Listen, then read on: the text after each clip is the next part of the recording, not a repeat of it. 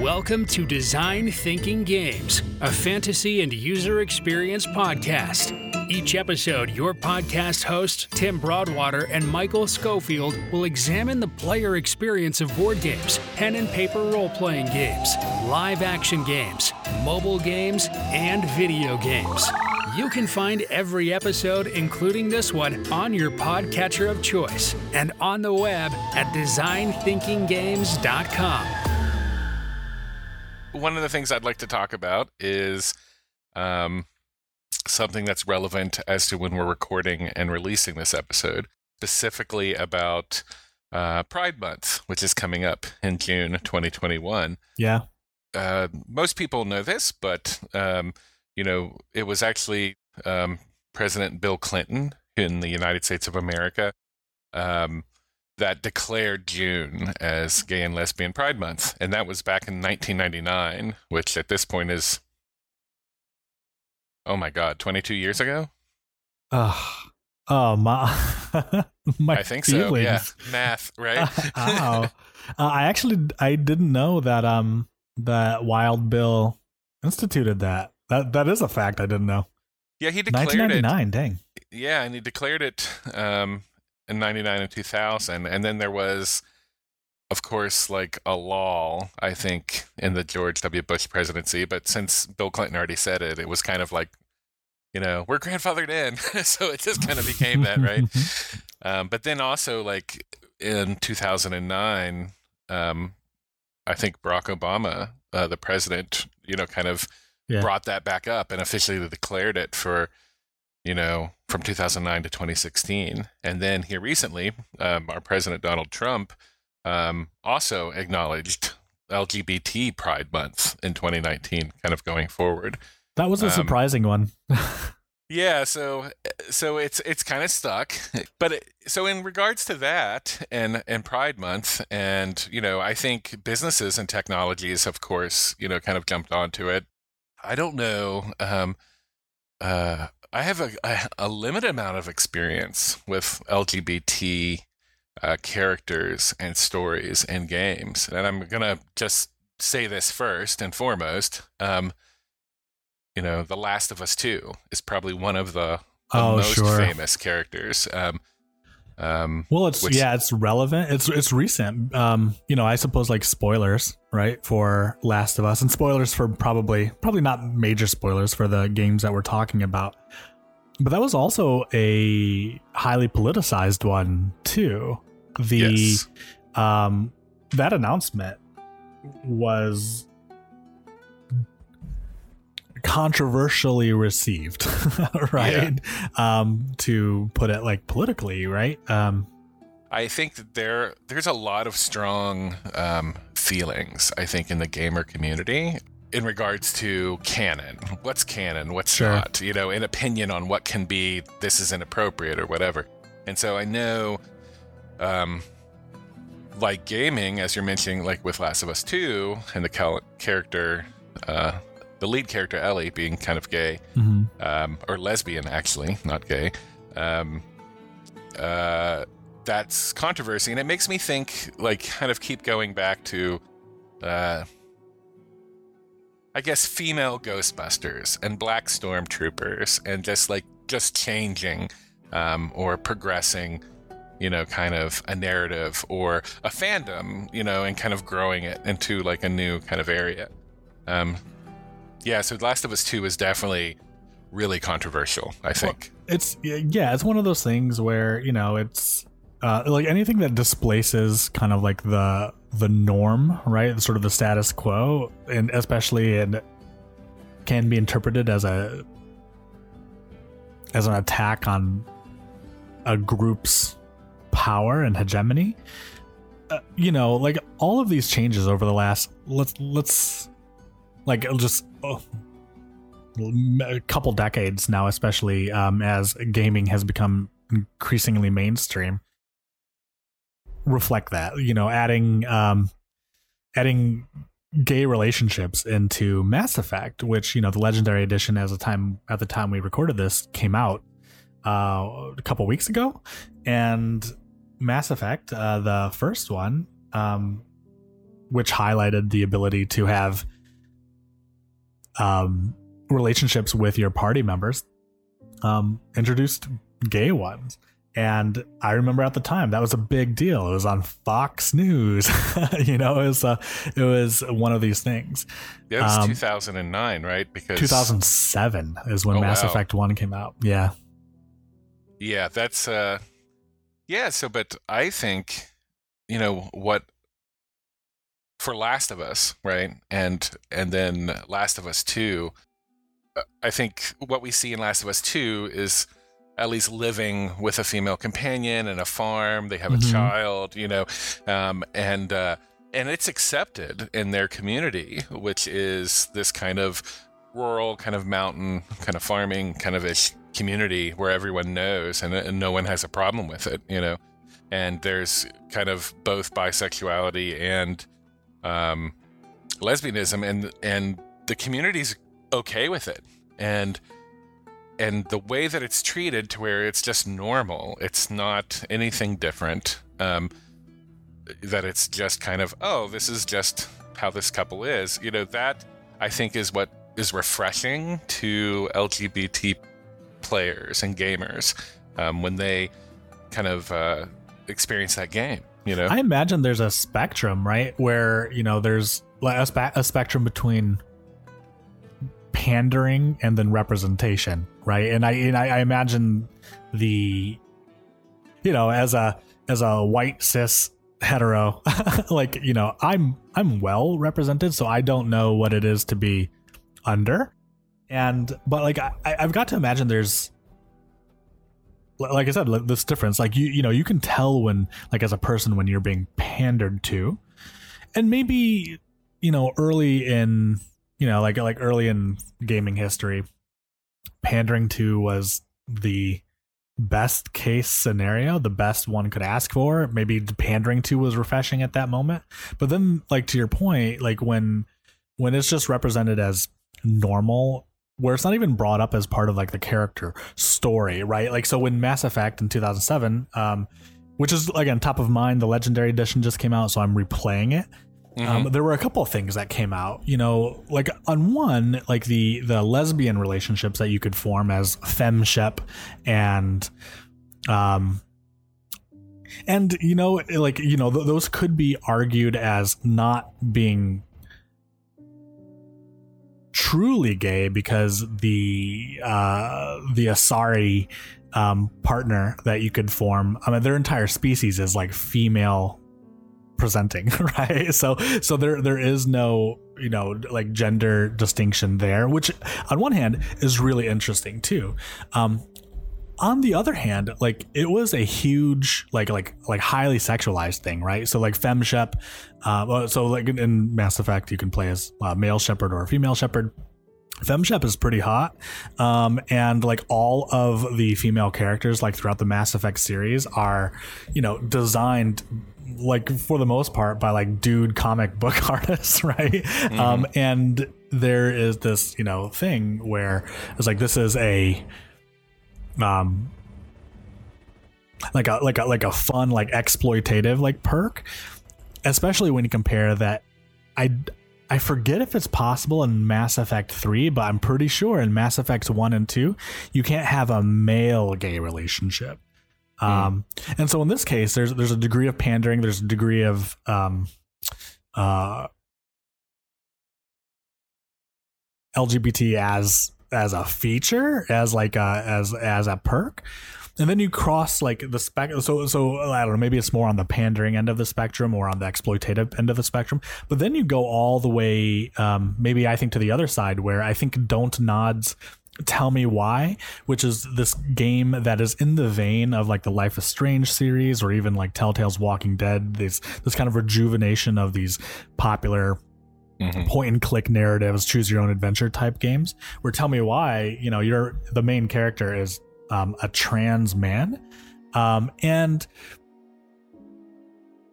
it is a part of the narrative in the sense that you know that presents you know social obstacles for this character but it's not the point of the story like at all and um is the first time you know like I can think of that in the game, but it was also done, I think, really respectfully and well and and it was additive mm-hmm. to the game. It was super interesting put yourself in these shoes.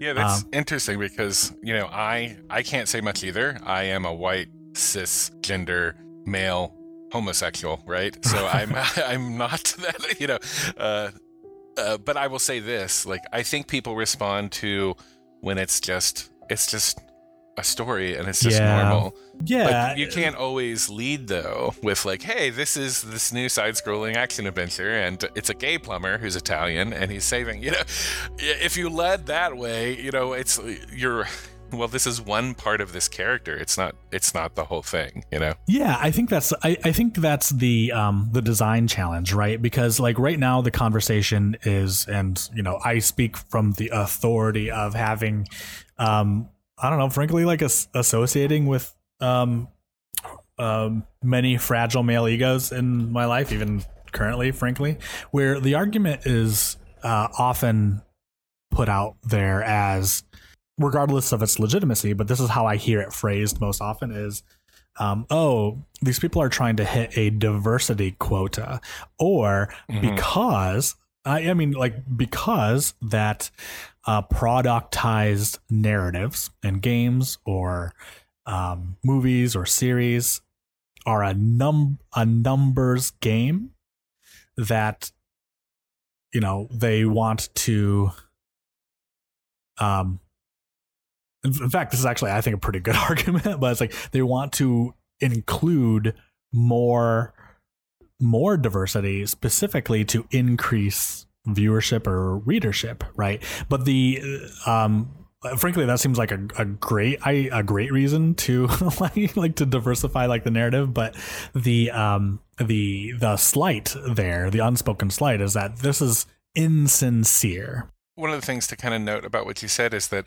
um there's franchises that oh this character maybe happens to be um gay in film or comic book or or what have you and then when we make the game version of it you know do we include that or do we not include that mm-hmm. but then there's also i think this we just see kind of a movement more towards not just main characters but side characters and other characters in games that that are bisexual or lesbian or gay mm-hmm. and or um or trans and i i think we start to see like characters that kind of show up in Grand Theft Auto that are basically like here is um, a construction worker or here is a police officer or here's a side quest right where it has like something about find my ex-boyfriend or or something of that nature. And i think there is a uh, i remember back to you know being like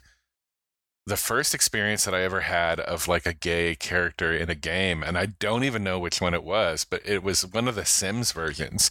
Back when the Sims were on everything and they just kept releasing Sims all the time, like mm-hmm. Sims Pool House Party or Sims like Auto Show or Pin, and they would just like keep giving you stuff that you can buy and like add on. Um, but I could remember that you could make at a certain point there was a time where you could actually make um, two people live together and do things together. And after enough time, they would you could get them to buy gifts for each other and build affection. And it was like oh i i can build a gayborhood you know i could actually build like um, all of these different types of of relationships. I think it's great seeing characters that are um, of different diversities uh, different you know just different stories in comic books, in movies, in series, in games. Mm-hmm. It's like just kind of what I think pride has become in general. Maybe what people associate with it, or what I think over 50 years, has just become a call for diversity and inclusion, you know, and to celebrate that um, in the month of June. It's been really cool to to experience. It's been neat. Um, at first, it tells like a great story. So there's this one case where like um, did you ever play the game Gone Home? This sounds familiar to me. Gone Home was um, like for lack of a better term, it's called like a walking simulator. There's not even like a plot, arguably, and you are um, I forget the name of the character, but you are a uh, first person um a a, a college student, I think, who returns home and the house is empty. Mom and dad are gone. You have like a little sibling who's also gone. It's stormy outside. There's kind of a haunted house type of feel. Um, the Hmm. lights flicker every so often. And you are wandering around this lived in house, not perfectly clean, lots of papers everywhere. And you are, I don't know, you find a postcard, you read it. I, if I, I think it's hard for me to figure out like what the game's about, and I think that was one of the arguments. There's this whole thing where like, uh, Gone Home isn't a game; it is a walking simulator or whatever. But one of the things that you find here is that like as you as you go, as you kind of like um, through the outside in, you are basically looking through people's drawers, your own drawers, the drawers of your sibling, etc. Um, and you are, for all intents and purposes, this college student returned home. And you don't really discover until, you know, I don't know, like three hours in when you're digging through your own room or whatever, um, that uh, either you, I think you, I think I think you're gay. The game lets you like um, immerse, like literally in the first person, like these, you know, this um, totally other perspective. It's one thing to play like as uh, as like femshep, right, in the third person over the shoulder view, where you are piloting the character, um, and it's different um, when it's first person and you are. Yeah, I mean, it, it makes me think of just in regards to like, hey, everyone's experience is kind of different, and so some people made out like I guess made fun of or everything for Facebook for a while, and, and I'm personally not on Facebook, but the fact that they could do all of these different type of relationship statuses, all of these Oh, yeah. kind of um, you know kind of uh, different sexualities and different gender identifications. Um, I don't know. I don't think you you played Cyberpunk 2077. Um, no, um, but you I, uh, yeah, you basically can be non-binary. You can be transgender. What- there's Is there um is there like can is it, is this like the first time? Uh I meant like uh, uh can you think of other games that have given you that option? Like at, Well, at least I at this AAA level? that Vampire the Masquerades. I thought that they let you choose Oh. your pronouns. I mean, essentially, like like social media now allows you to kind of if you fill out your profile as much as you want, but Mm. we want to be give everyone different options and so um, you know i think what i like about seeing this in cyberpunk 2077 and uh, vampire the masquerade it acknowledges and then lets you um, celebrate or live or experience you know kind of your diversity right and so the fact that you know there are uh, people who um, are in the world who all don't have the same experience. You know, there are people who are um, attracted to people of the same sex, or they do not feel like a man, they feel like a woman inside. Or maybe they're in a relationship with two different people, you know, maybe they're in a poly relationship, or, you know, maybe people are um, non binary, that they feel gender fluid, you know, and I think we're starting to see a lot more of that in character creations and profiles, you know, in the way that players can express themselves. Um, um, a lot of gamers now know themselves through Twitch streams and Yeah. through Discord and through their online kind of profile. So it's very much like Ready Player One or Ready Player Yeah. Two that you can kind of be. Your avatar is whoever you can be, and why is it? Why did, why can't it be completely crazy or completely accurate? And why is it offensive to you? Or you know, or maybe you're That's just funny. Remember the early um like late 90s, early 2000s and maybe like maybe maybe early 2000 knots.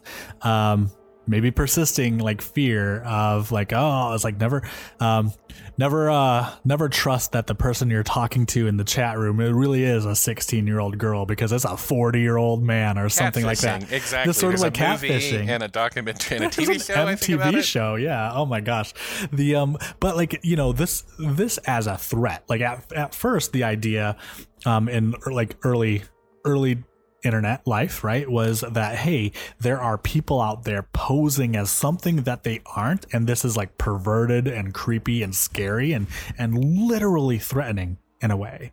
Now, No, the sure. flip side of that is probably the to some degree the opposite. You know, well, people Um, are able to like I feel like a Express furry. Themselves. wa- I feel like a blue wolf. You know, I feel like you know, and and I'm gender fluid, and I should be able to do these things. You know, or be this thing. Yeah. And then if we look at you know popular games like Fortnite, where sure. um you know I want to be John Wick, or I want to be Wolverine, or I want to be you know. I Yeah, just want to have blue hair. Or I want to be a wolf, or I want to be, you know. It's like, uh, I think we're only going to see that kind of level of like uh, Yeah, with games that don't have a specific um, narrative that writes you as the player into a main character role that doesn't have enough wiggle room to be whatever sex, gender, um, race. By race, I mean you know if you're um, a robot or a dog or a human or a cyborg or you know I, I don't know.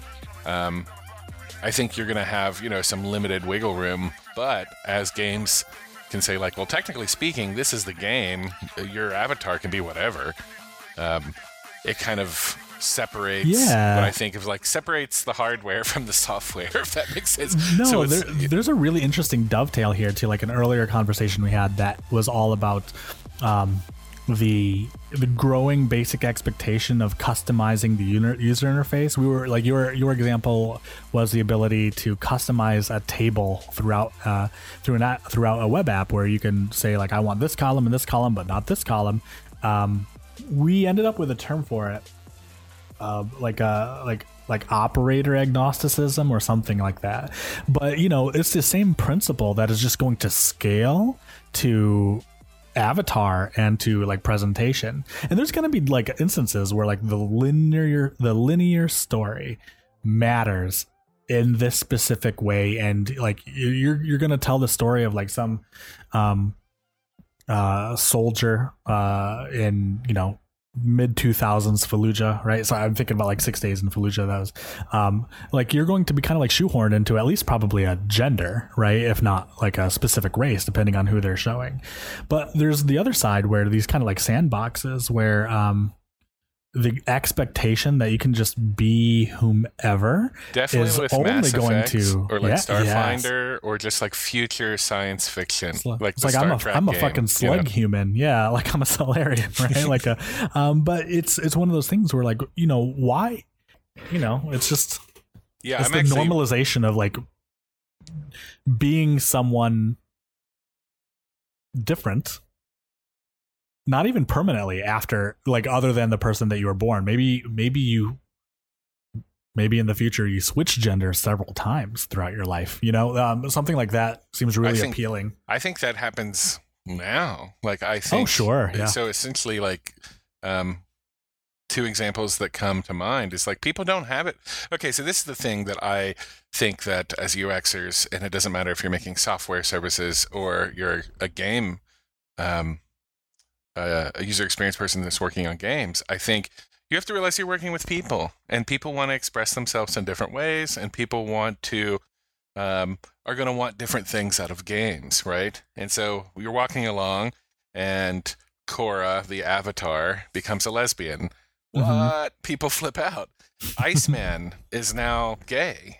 Um, yeah and people and I love how they explain that in the comic books to where they went back in time and brought the first X-Men team forward in time and they're like in today's society and there's a more acceptance or more inclusivity and Iceman was like I'm gay and he goes to the older Iceman who's like in his 40s now and he's like are you not? If I'm you from the past and he's like I guess I am. I've just always kind of pushed it down and sure sure. never even thought about it.